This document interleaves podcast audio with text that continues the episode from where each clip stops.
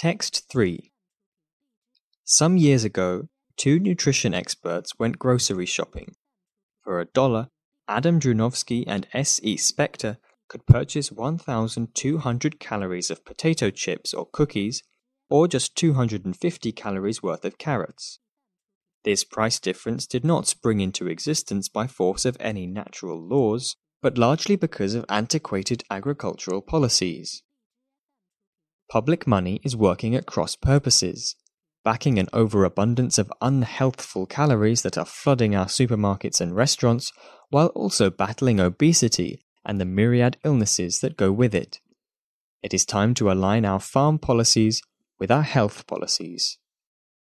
In past years, farm subsidies have been a third rail of American politics, never to be touched. But their price tag, both direct and indirect, has now brought them back into the debate and created an imperative for change. Conditions such as heart disease, diabetes, and arthritis are strongly correlated with excess poundage and run up medical bills of nearly $150 billion every year. The government has poured billions of dollars into dietary campaigns. Agricultural subsidies undercut those efforts by skewing the market in favor of unhealthful calories. Much of the food we have to choose from and how much it costs is determined by the 2008 Farm Bill. Federal support for agriculture, begun in earnest during the Great Depression, was originally intended as a temporary lifeline to farmers, paying them extra when crop prices were low. Nearly eight decades later, the benefits flow primarily to large commodity producers of corn and soy, which are as profitable as ever. The current Farm Bill gives some $4.9 billion a year in automatic payments to growers of such commodity crops as corn and soy, thus driving down prices for corn, corn based products, and corn fed meats.